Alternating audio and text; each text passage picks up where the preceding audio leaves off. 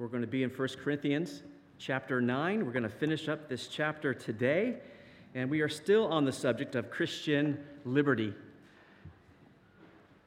going to make this a little higher here.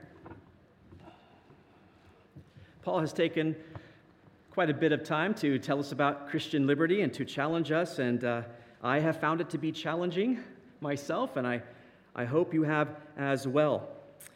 As we look here at 1 Corinthians 9, Paul has established in chapter 8 that while believers have liberty to do the things that um, are not strictly forbidden in Scripture, there's something that limits that liberty, isn't it? And it's, called love. Love limits our liberty. And in fact, if you remember, he gave a hypothetical situation at the end of um, chapter 8. He said, Therefore, if food makes my brother stumble, I'll never eat meat again, right? That was a hypothetical situation. He'd be willing to do that for uh, a brother. But in chapter 9, he's gone a step further. He sought to use an illustration that was not hypothetical, an illustration from his own life. Last week, Paul presented a liberty, a, uh, a, a right that he had as an apostle of Jesus Christ. Do you remember what that, that liberty, that right was? It was the right to be supported by the churches that he served. And that was a fairly straightforward and easy to understand passage we went through. We saw six things, right? Six things, uh, six reasons really Paul had given as to why he should be able to receive support from uh, the churches. The first, he was an apostle. The second, it was the normal, customary thing to do. Um, it's in God's law. It's uh, done by others for others. In Corinth, particularly, they were doing that. It's the universal pattern. And finally, he said, Jesus commanded it, probably referring to Jesus' command in Luke chapter 10, where he said, When you remain in a house, eat whatever they give you. Why? For the laborer is worthy of his wages. So that is his argument. And boy, what an ironclad argument, right? If you were there and Paul was saying, Well, let me tell you about my liberty, and he gave you those six reasons, you'd feel like, Well, okay, that's a pretty good, uh, that's a pretty good defense. I mean, he had defense from Scripture, from history, from the customs of, of the world. And so he could surely demand the right for support. He could demand support from the Corinthians because really, what could they say in their defense, right? After he's said all that. But having established all of those reasons, that solid argument for why he should receive support from the church, here in this section, to finish up chapter 9, he explains why he refused that right. Verses 15 to 27 really give us two main reasons, Paul, Paul gives. Two main reasons as to why he, he chose this. He didn't have to do this, he just chose to not accept that right. And the two reasons are, just tell you the beginnings, to, to guard his reward and to gain others for Christ. So we're going to see these things as we go through chapter 9. We're going to begin in verse 15 and we'll read on through verse 27. So let's look at it. Verse 15 But I have used none of these things nor have I written these things that I should be that it should be done so to me. For it would be better for me to die than that anyone should make my boasting void. For if I preach the gospel, I have nothing to boast of, for necessity is laid upon me. Yes, woe is me if I do not preach the gospel. For if I do this willingly, I have reward. But if against my will, I have been entrusted with a stewardship. What is my reward then? that when I preach the gospel, I may present the gospel of Christ without charge, that I may not abuse my authority in the gospel. For though I am free from all men, I have made myself a servant to all, that I might win the more. And to the Jews I became as a Jew, that I might win Jews. To those who are under the law, as under the law, that I might win those who are under the law. To those who are without the law, as without the law, not being without the law toward God, but under law toward Christ, that I might win those who are without law. To the weak I became as weak, that I might win the weak. I have become all things to all men, that I might by all means save some. Now this I do for the gospel's sake, that I may be partaker of it with you. Do you not know that those who run in a race all run, but one receives the prize? Run in such a way that you may obtain it. And everyone who competes for the prize is temperate in all things. Now they do it to obtain a perishable crown, but we for an imperishable crown. Therefore, I run thus, not with uncertainty. Thus I fight, not as one who beats the air, but I discipline my body and bring it into subjection, lest when I have preached to others, I myself should become disqualified. Let's pray. Uh, God, we thank you for these words from Paul, but ultimately these words from you, the divine. And I just pray, Lord, that you would fill this place with your spirit, that your spirit would be present here, Lord, to reveal truth to us, to guide us into truth, help us to see the truth, the rich and wonderful truth in these passages, Lord. And I just pray that, um, God, you would just begin to open up our hearts to receive these things. Several weeks now we've been talking about this, and Lord, maybe some might be getting tired of the subject, yet Paul persists, and Lord, you persist, and we want to be open to what you want to see us to see today. So we just pray that you be present with us, guide us into your truth for your glory. We pray in Jesus' name. Amen. amen. Love the big amens in front by the kids here, by the way. That's awesome. Okay. Well, let's look at this. The pretty simple thing. I'm just going to give you the, the first point here that Paul's going to give us is to guard his reward. That's why he has uh, chosen to refuse his right. And it's going to come briefly, but let me look at verse 15 first, because this is where we're starting. He's just given all these reasons, six reasons as to why he should get support. And then in verse 15, he says, But I've used none of these things, nor have I written these things that it should be done so to me, for it would be better for me to die than that anyone should make my boasting void. So Paul says, oh, I've given you all these great reasons I should be paid, but I haven't used any of those things. And in case you think I'm writing this to gain sympathy or to use subterfuge to sort of get support, uh, I'm not doing that either. either. Now, this was always Paul's policy. Wherever he went, wherever he served, he just refused to get support. And I mentioned that briefly, but I want to remind you of that. In Thessalonians, 1 Thessalonians 2 9, he tells them, You remember, brethren, our labor and toil for laboring night and day that we might not be a burden to any of you. We preach to you the gospel of God. And Paul meant that he preached to them during the day and he labored at night and he labored during the day and he labored during the I mean he he built tents, didn't he? And he did that so that he could give them the gospel freely, laboring freely, not asking them for support, so he wouldn't be a burden to them. Later on in his second letter, in 2 Thessalonians 3:8, he reminds them of his policy. Nor did we eat anyone's bread free of charge, but worked with labor and toil night and day, that we might not be a burden to any of you.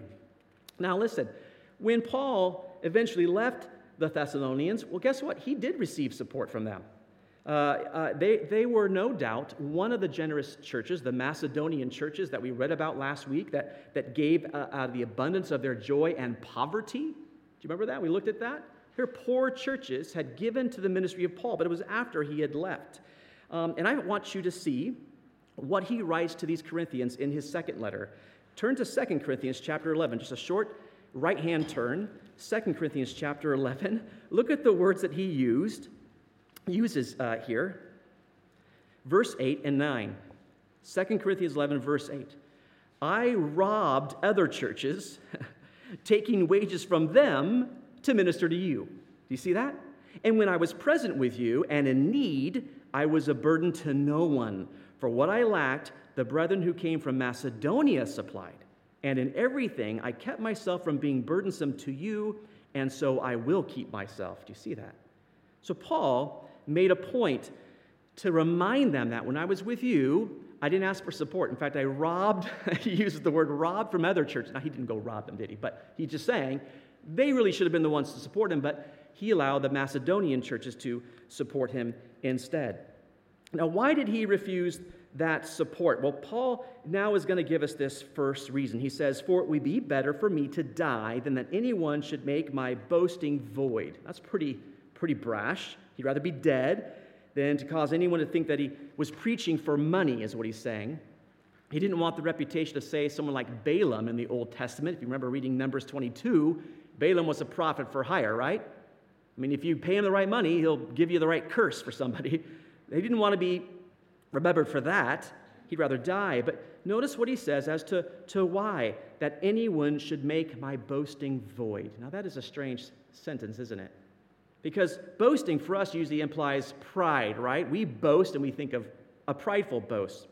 But boasting, kauchema, is used 11 times in the New Testament, and seven of those times you see it translated boasting. But guess what? Four of those times it's actually translated as rejoicing. Rejoicing. Boasting is usually a sin because it comes out of a place of pride. But Paul's boasting was something he rejoiced in, he's saying. It didn't come from pride. He says, I just didn't want to make my rejoicing void. So the question becomes well, what is Paul boasting about? What is his cause for rejoicing? Well, as you're going to see, it's a reward. And Paul, being kind of the dramatist that he is, he likes to keep us in suspense as to what that reward is. He's not going to tell us right away. So instead, he's going to tell us what the reward is not. what the reward is not, and it's this giving the message of the gospel. The reward for him is not actually giving, proclaiming that message of the gospel. Look at verse 16. For if I preach the gospel, I have nothing to boast of. Why? For necessity is laid upon me. Yes, woe is me if I do not preach the gospel. Whoa. You see this here? His preaching the gospel, that was not the reason to boast. He could not boast in the fact that he preached. And did you catch why? For necessity is laid upon me. Maybe you have a translation that says, For I am under compulsion. What does Paul mean there? How are you under compulsion? Do you remember his conversion on the road to Damascus? He was on the way to Damascus to arrest Christians, to persecute Christians, and he met the risen Jesus Christ. We looked at it last week. What did Jesus tell him he was going to do? He said, Paul is going to be a chosen vessel of mine so that he will make my name known before the Gentiles. A chosen vessel. He's saying, I chose Paul for something. And Paul, many years later, he's, he's recounting his conversion story before King Agrippa, and he says, oh, Therefore, King, I was not disobedient to the heavenly vision.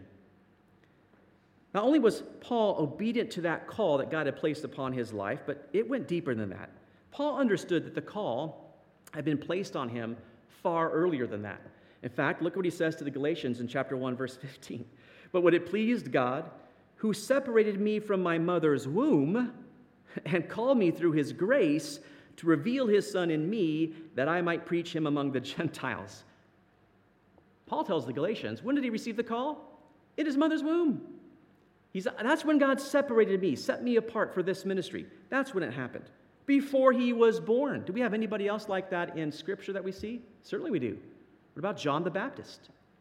Remember, the angel goes to Zacharias, his father, and tells him that he's going to have a son that's going to go forward in the spirit and power of Elijah just to make ready a people prepared for the Lord. Did John the Baptist have a choice when he was born? Right, son, guess what? An angel told me this is what you're going to do. Like, well, I wanted to be a farmer. No, John the Baptist just did it, didn't he? How about Jeremiah? You guys know about Jeremiah's ministry? He received a similar uh, commission in Jeremiah 1 5. Before I formed you in the womb, I knew you. Before you were born, I sanctified you. I ordained you a prophet to the nations. This is crazy. Not just in the womb, before you were formed in the womb. A prophet. And not even that, God told them, This is what you're going to do. You're going to go preach for 40 years, and no one's ever going to listen to you, so have fun. That's what, that's what he tells them to do. And I mean, Jeremiah got discouraged, wouldn't you? This is going to be my ministry. I'm going to preach like day in and day out, and no one's, people just going to walk out the door and never listen to anything I say. Like, that's what he said. He got so discouraged, he says, I will not make mention of him nor speak anymore in his name. That was it. I'm done. I'm not saying anything more about God. That was in the heat of the moment. But then he goes on, but his word was in my heart like a burning fire shut up in my bones. I was weary of holding it back. I can't not. I have to do it, he says, right? When he was trying to stop sharing the gospel, he just couldn't. Why? Because he was under compulsion. That's what Paul is saying. Right? He had a calling to preach and his ability to preach. Those were not things that he could boast or rejoice in because they were both from God. It had absolutely nothing to do with him. Does that make sense? 2 Corinthians 4 7 says this, but we have this treasure in heaven, earthen vessels, that the excellence of the power may be of God and not of us. That it's of Him, not of us. It has nothing to do with us. Look what he says in verse 17. For if I do this willingly, I have a reward. But if against my will, I have been entrusted with a stewardship. See what he says there? The key word is if, right? If. If I do this willingly, if I do it voluntarily or unforced, right? If God wasn't forcing me to do this, well, in that case, I could receive a reward. I could say, God, look what I'm doing for you. I'm going about in the world I'm sharing the gospel because I love you and I want to. He says, if I was doing it that way, then of course I, would, I could say reward. Look at me. Look how godly I am. But because he says I, I, I, I, I had to do it, I was under compulsion, I couldn't take that as a reward. He says, But if against my will, I have been entrusted with a stewardship. Ah, that's how Paul viewed the ministry. It was something he had to do, it was something he was compelled to do, it was something he was entrusted with. And that's why he told, like the Colossians, he told other churches, I became a minister according to the stewardship from God, which was given to me for you. Like, that's why I became minister. It was a stewardship. God gave me something. I had to be a good steward of it. It was given to me for you to fulfill the word of God. He was not to be rewarded for doing what he was commanded to do, which was to preach the gospel. Now, listen, let me take you to something. Jesus taught the same thing. He's not just pulling this out of the blue. Let me take you to Luke chapter 17. Luke chapter 17. I think this is really, really important. Luke chapter 17, very famous passage. The apostles say, Oh, Lord, increase our faith, right? And so he says, Oh, if you have a faith of mustard seed, and he does that whole mustard seed thing, right? You can pick up a tree out of the roots and plant it wherever you want, that whole thing. But Luke chapter 17, verse 7, he goes on. These are the words of Jesus speaking to the disciples here. Which of you, having a servant plowing or tending sheep, will say to him when he has come in from the field, Come at once and sit down to eat? But will he not rather say to him, Prepare something for my supper, and gird yourself and serve me till I've eaten and drunk, and afterward you will eat and drink? Does he think that the servant, because he did the things that were commanded him, uh, does he, sorry, thank that servant because he did the things that were commanded him? I think not. So likewise, you, when you have done all those things which you are commanded, say, We are unprofitable servants. We have done what our, was our duty to do. Wow. Jesus says, Listen, don't expect a reward for simply doing what you have commanded to do as servants. You're a servant, a servant serves, right? That's what he says. Now, this brings up a good question, doesn't it? Can God's call be ignored or neglected? When God's call is upon your life. And when I mean call, I mean like a call to ministry. We are making a distinction here. A call to ministry. Paul was called to a ministry, ministry to the Gentiles. Can it be ignored? Can it be neglected? Do you ever think of anybody in Scripture who received a certain call and ignored it, tried to neglect it? Where's your mind go automatically? Guy had to be swallowed by a fish to figure it out. Jonah, right? I'm not going to Nineveh. You're out of your mind, God. I'm going the other way. God says, Oh, really? Chomp, right? Fish, vomit you on the ground. And, and Jonah just finally said, Yeah, I guess I'll do it. You know, it doesn't mean his heart was right, but he had to do what God called him to do. That is particular to ministry. I believe I was called to ministry. I, I, didn't want to do ministry. I wanted to be an actor. Thank you very much. I make, you know, millions of dollars to be on TV and, you know, people just bring stuff to me and I can do whatever I want. That's what I wanted to do. But God, I was driving one day, God put a mountain in my, my way, and I hit it. This accident is my, was my wake up call. It was that point that I began to go, hmm, maybe God has something different for my life.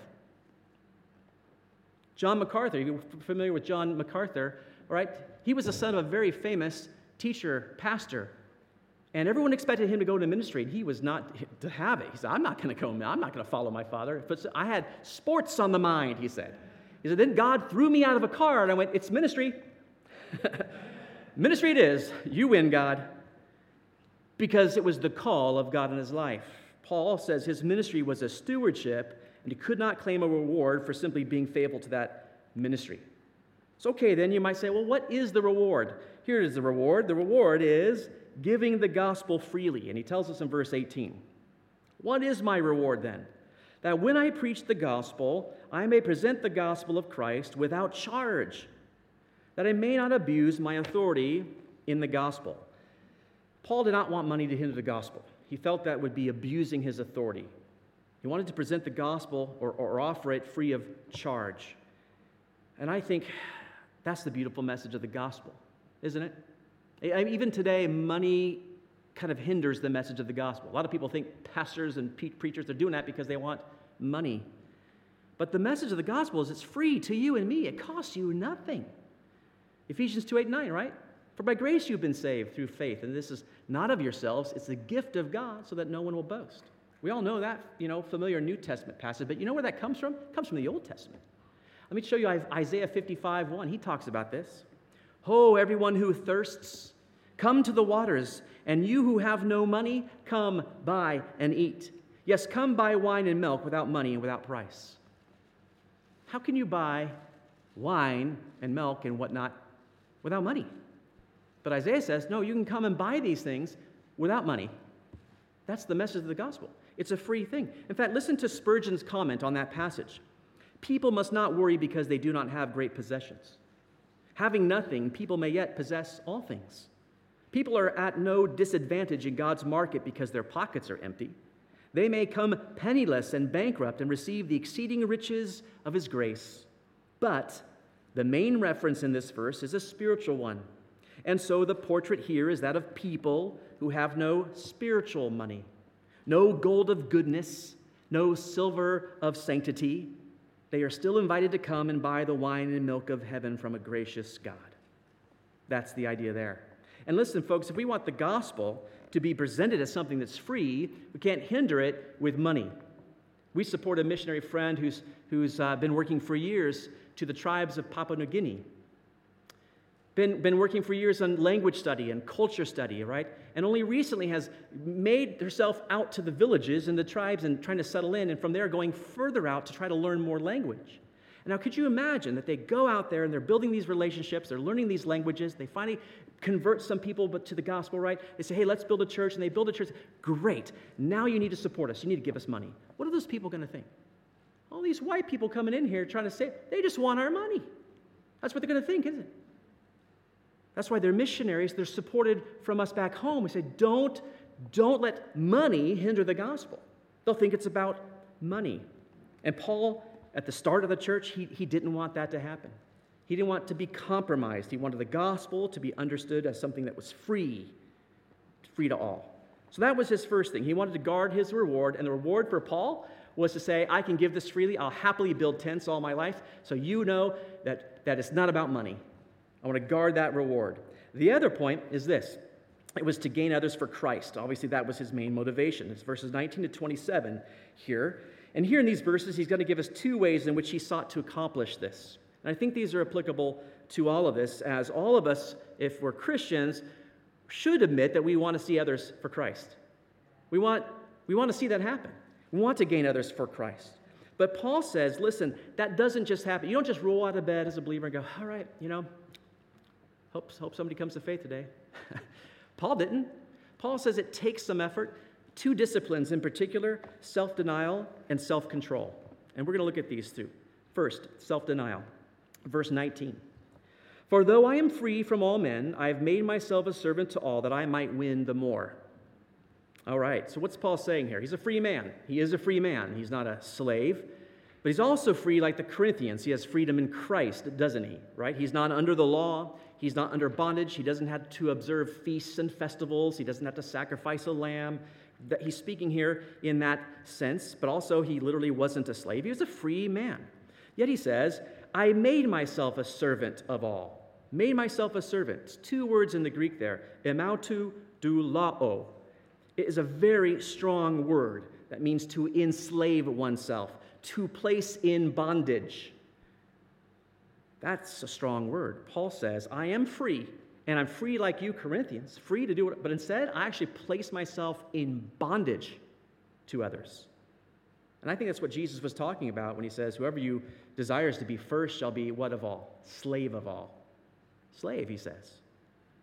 So, how did Paul choose to become a slave of all? How did he make that work? He's given us three illustrations with that because Paul loves to give us illustrations within illustrations. so, he's given us three here. And the first was this to, to the Jews, he became a Jew. Look at verse 20.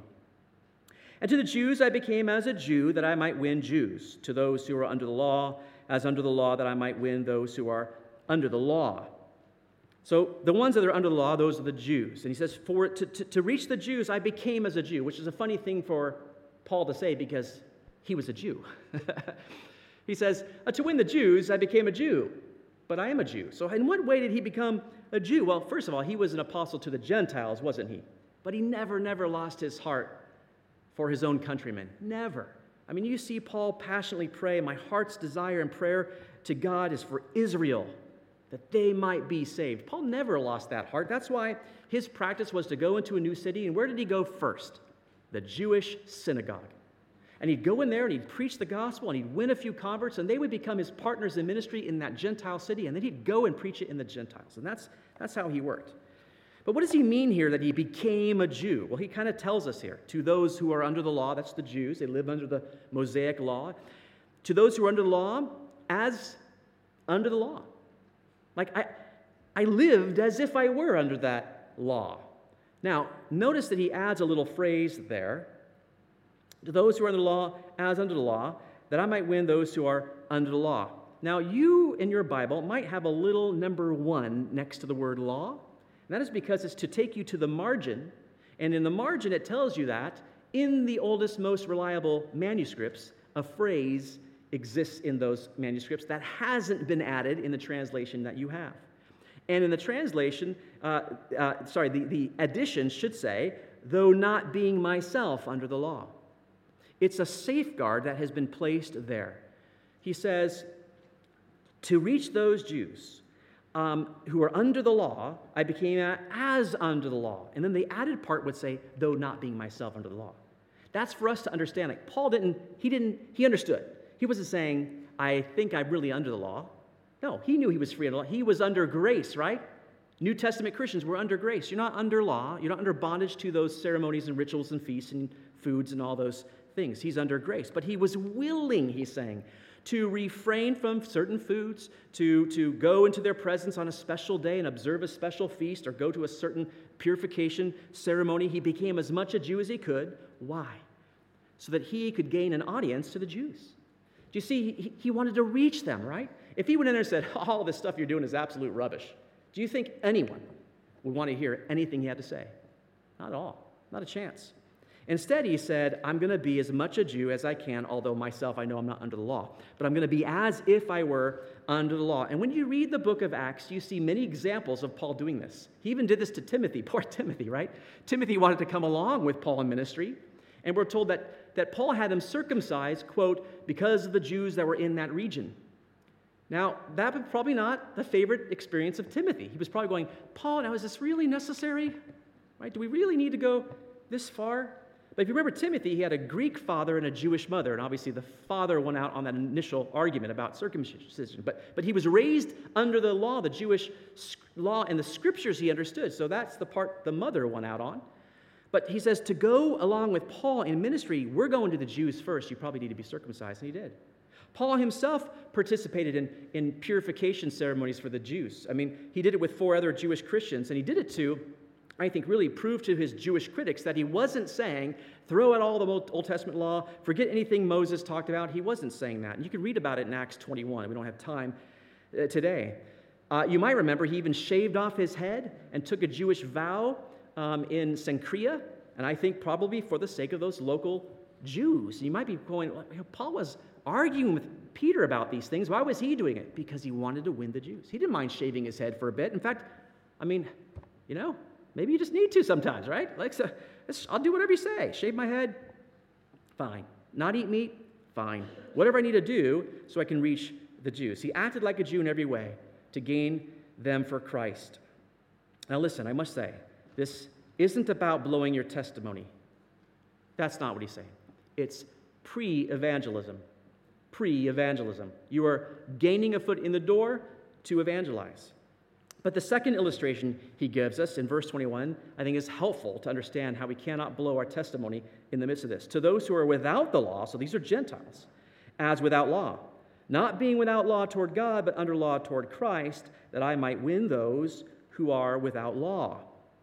All right. So what is Paul saying here? Well, those to reach those who are without the law, I became as without the law.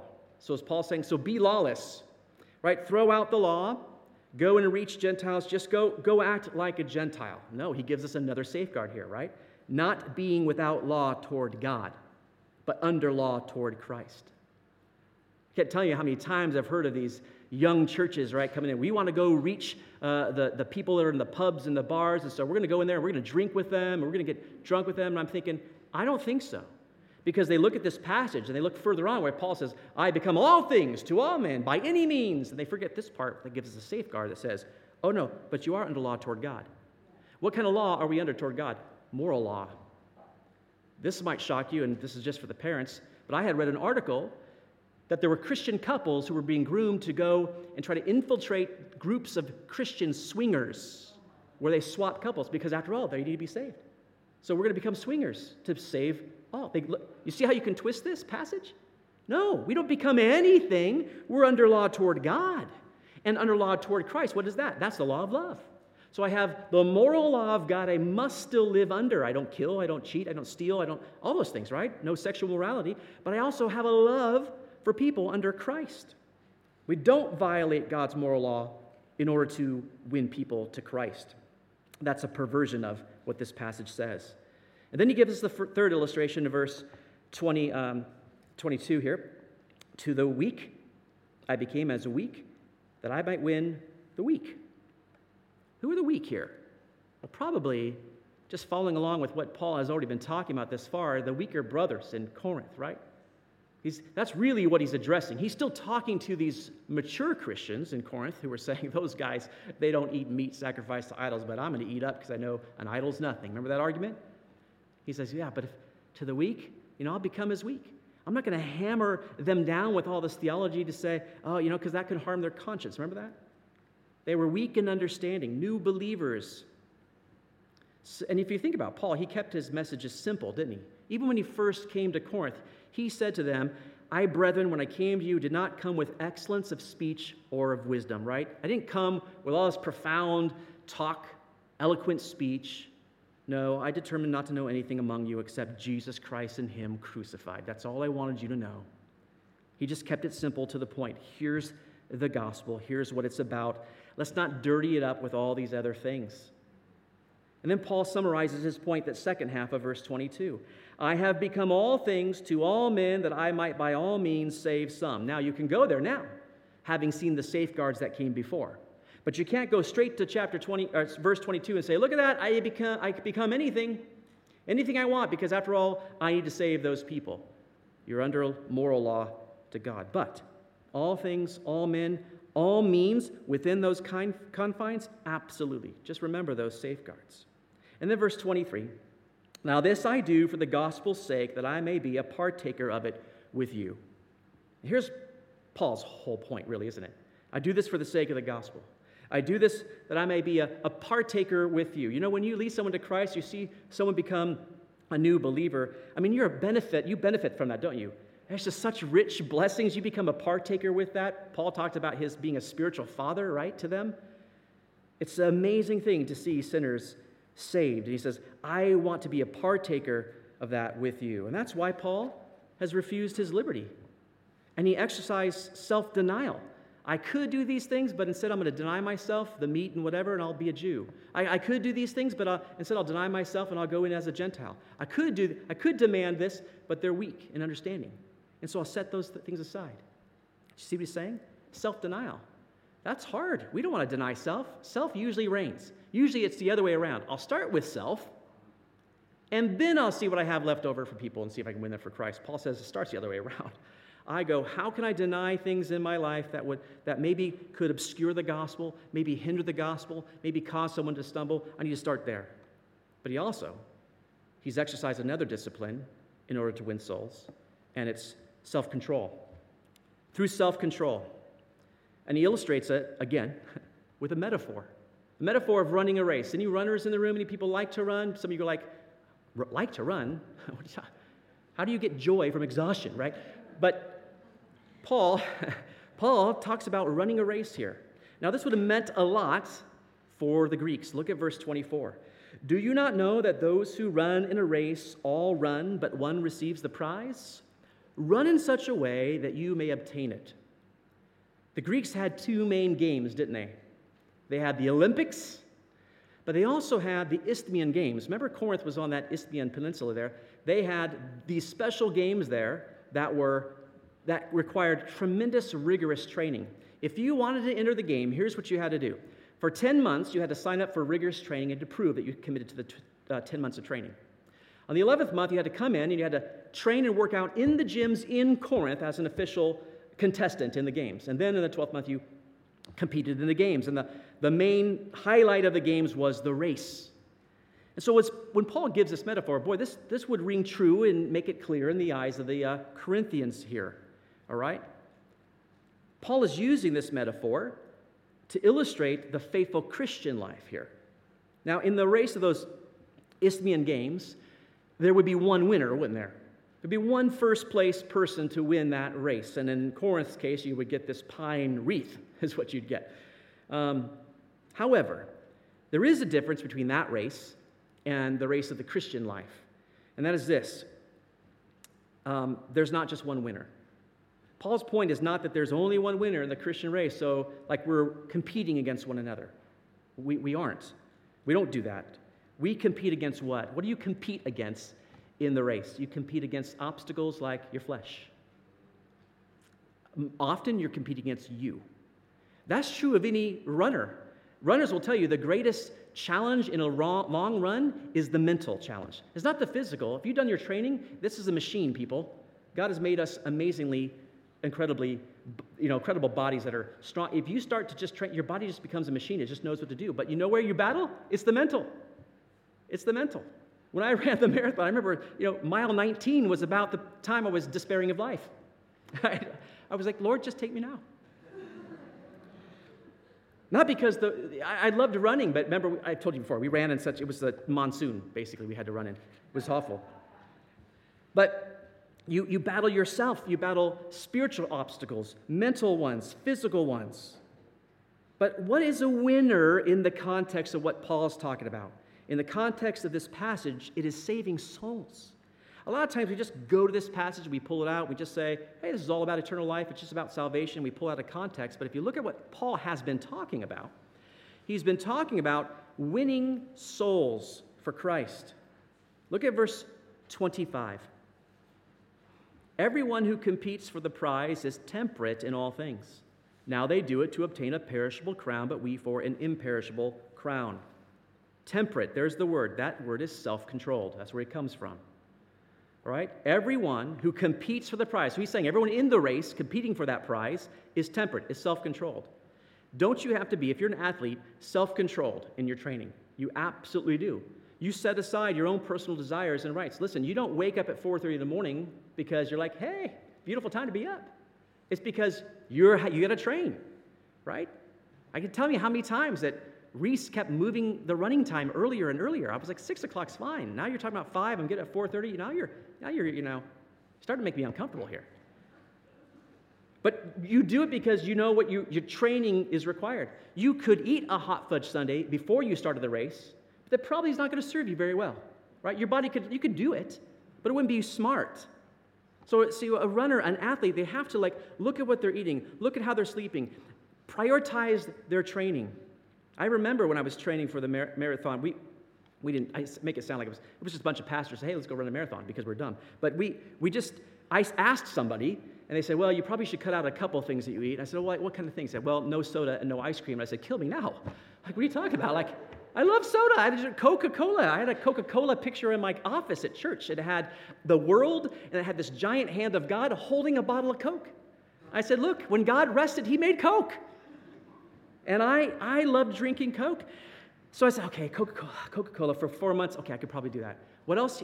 Ice cream. Oh, ice cream. Like, oh, if I could pick one dessert, it would be ice cream.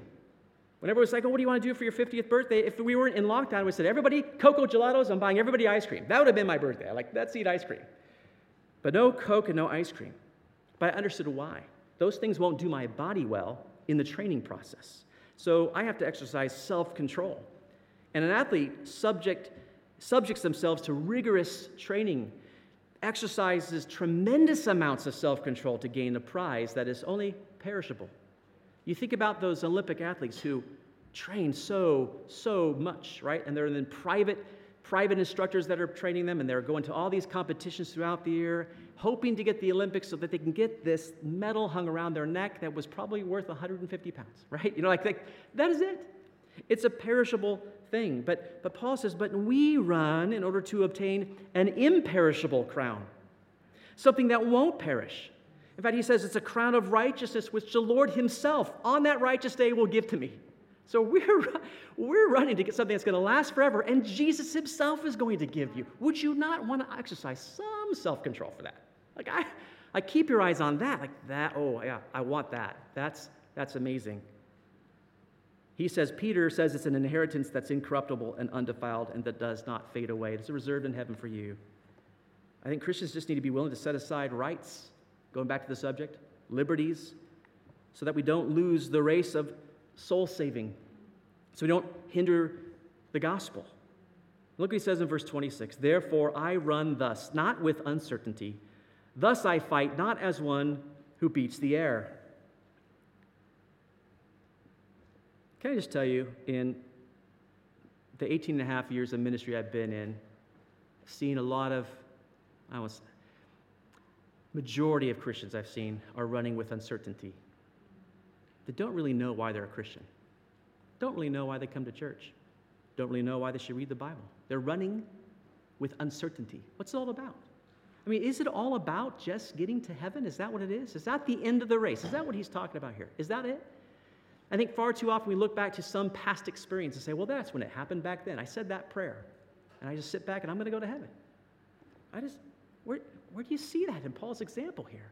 You're in a race and you're running, not with uncertainty. You know what you're here for and you know what you're here to do. But so many think it's just all about that. You know what? I wouldn't look at, at these past things. I would look at the things that are present in your life. Who do you love? What's important to you? How important is Jesus to you? How important is his church to you? How important is the Word of God to you? Paul knew his goal. He wasn't running with uncertainty. In fact, he stated it over and over again in verses 19 to, to 22. Let me just read those to you that I might win the more that I might win the Jews, that I might win those who are under the law, that I might win those who are without the law, that I might win the weak, that I might by all means save some. He was running with certainty. He knew what he wanted to do, he knew what he needed to do to accomplish it. But listen, if you don't know where you're going, what you're doing, of course you're not going to have self denial, self control. You don't know what you're in it for. You know the job of a pastor or a teacher or a preacher is? Is to equip the saints for the work of ministry equip the saints for the work of ministry. But so many Christians think it's the work of the pastor or the teacher. But no, it's, it's my job is to equip you. You, you do the work of ministry. And what's the work, work of the ministry? Saving souls. So, yeah, you can bring unbelieving people into the church. That's fine, but that's not your work of ministry. Ah, brought someone into the seat. Well, that was accomplished my duty. You, you go out and be a witness. You go out and share the gospel. Yeah, bring people in, but and listen, I'm here to equip you to the work of ministry. So listen, we're all in the same race, we all have the same goal, and we run with certainty. And Paul changes the metaphor on us. Did you notice it? He changes it from running to boxing in the middle of the verse. Why do you do these things, Paul? Thus I fight, not as one who beats the air. Why is he talking about this all of a sudden? Listen, he's in a race, he's in a real race. It's a fight, it's a challenge. And I'm not shadowboxing. There's not an imaginary opponent. As one beating the air, I'm not just sort of working up a sweat in my training as a Christian. He says, I am in a fight, I am in a race, and I know the enemy. Now listen, many Christians are just sitting on the sidelines watching everyone else run the race. Paul says, No, go get in the race, go get in the fight. Lazy and undisciplined Christians are the ones that run with uncertainty, live with uncertainty. Paul says, Know what you're here for. Live like this. And that's going to affect how you live with one another in the church, which is bringing all back around to the whole subject. Look at verse 27. But I discipline my body and bring it into subjection, lest when I have preached to others, I myself should become disqualified. Discipline is hupo piazzo, and it literally means to beat black and blue. And it has to do with under the eyes. Giving a black eye to my body is what he's saying. I won't let my body dictate my needs. I'm going to subject my body. And if it gets in my way, I'm going to give my body a black eye. Now, I don't recommend that. Don't go punching yourselves in the eye say, oh, Kevin said I need to punch myself. What he's saying is, is that he would beat his own body up and make it his slave rather than let his body dictate.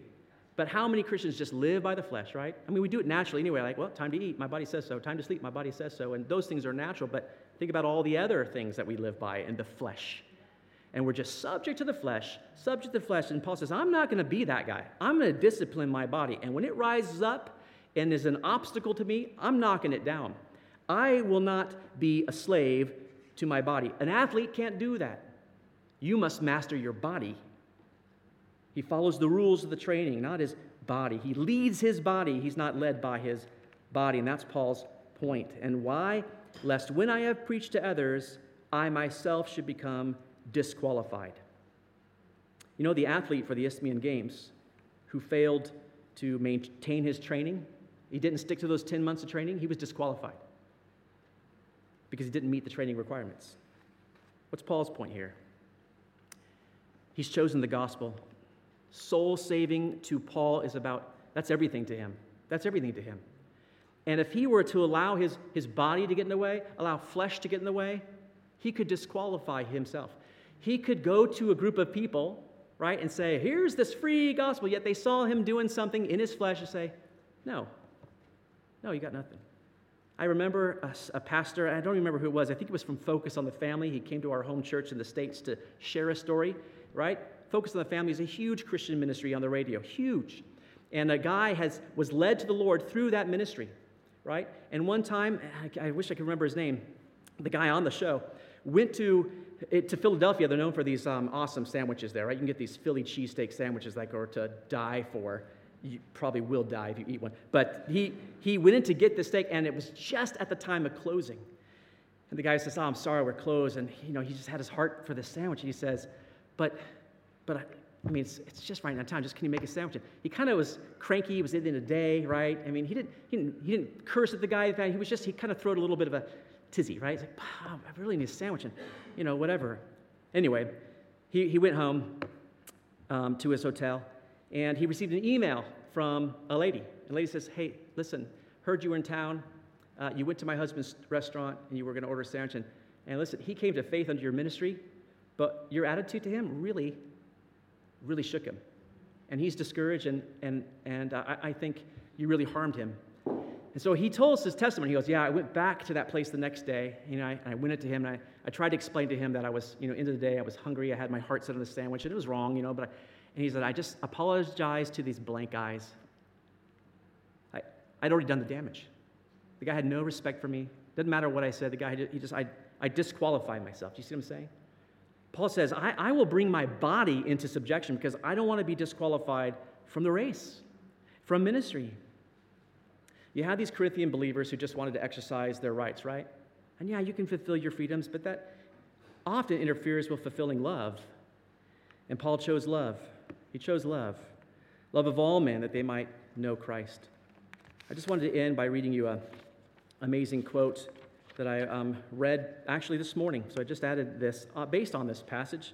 It's Charles Spurgeon. It's based off of verse 22, so that I may by every possible means save some. He says this that the passion for saving sinners is implanted into all believers for at least three reasons. And I'll just give you the reasons. First is for God's glory, second, for the church's good, and third, for the good of all the individuals that possess it. Now, let me just read to you what he says about that third one. Work for Jesus keeps us strong in faith and intense in love to Him. Soul winning keeps the heart lively and preserves our warm youth in Christ. It is a mighty refresher to decaying love. Mm. Love for souls will, in the end, bring to all who have it the highest joy beneath the stars the joy of knowing that they have been made the spiritual parents of others. That's what kept Paul going. Yes, he knew he had salvation, but he was, he was running this, this race to bring as many people to the end with him as he could. That's the challenge. And as he's talking to this church, he says, Let's not do anything as a church that will hinder the race. Let's not hinder one another. You could be in the race and by your own lack of discipline, hinder a fellow brother. If you were to physical race, right, and running with, we were all running together, if one of us stumbled, we would all probably stop to help him up, right? We'd, oh, come on.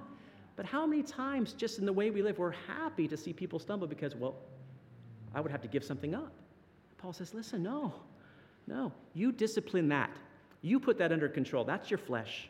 Self denial, self control. Why? Ultimately, because we're trying to bring people to, to Christ. It's all about Him. It's all about Him. Let me pray. God, thank you so much for your word today. The challenging words from Paul to us, uh, ultimately from, from you, God. Um, Lord, it's so easy to live in the flesh. It, it really is. It's so easy to just want what we want and to really just have uncertain goals in life. Maybe it's just material things. Maybe it's success in business or career or it's relationships or money, whatever it might be. But Paul's purpose in, in this world was absolutely clear. He just wanted to see souls saved. Lord, may you remind your church why we're here. We're not here to make our name great. We're not here to, uh, to build uh, huge buildings and make um, big names of, of, of our denominations and our people. Lord, we're here to make the name of Christ known. And Lord, we, we want your name to be known. And I just pray that we would all be willing to just soul search, to crucify whatever flesh is trying to get in the way. Lord, this is to all of us, this message. Paul is very clear. We're, we're in a race, it takes discipline, it takes um, effort. We've got to know what we're doing and why we're doing it. And Lord, I just thank you for that reminder of that perspective today given to us, Lord. Help us to live for your glory. Help us to live for you. And Lord, by these transformed lives that you've given us, we would draw many to Christ. In Jesus' name we pray. Amen.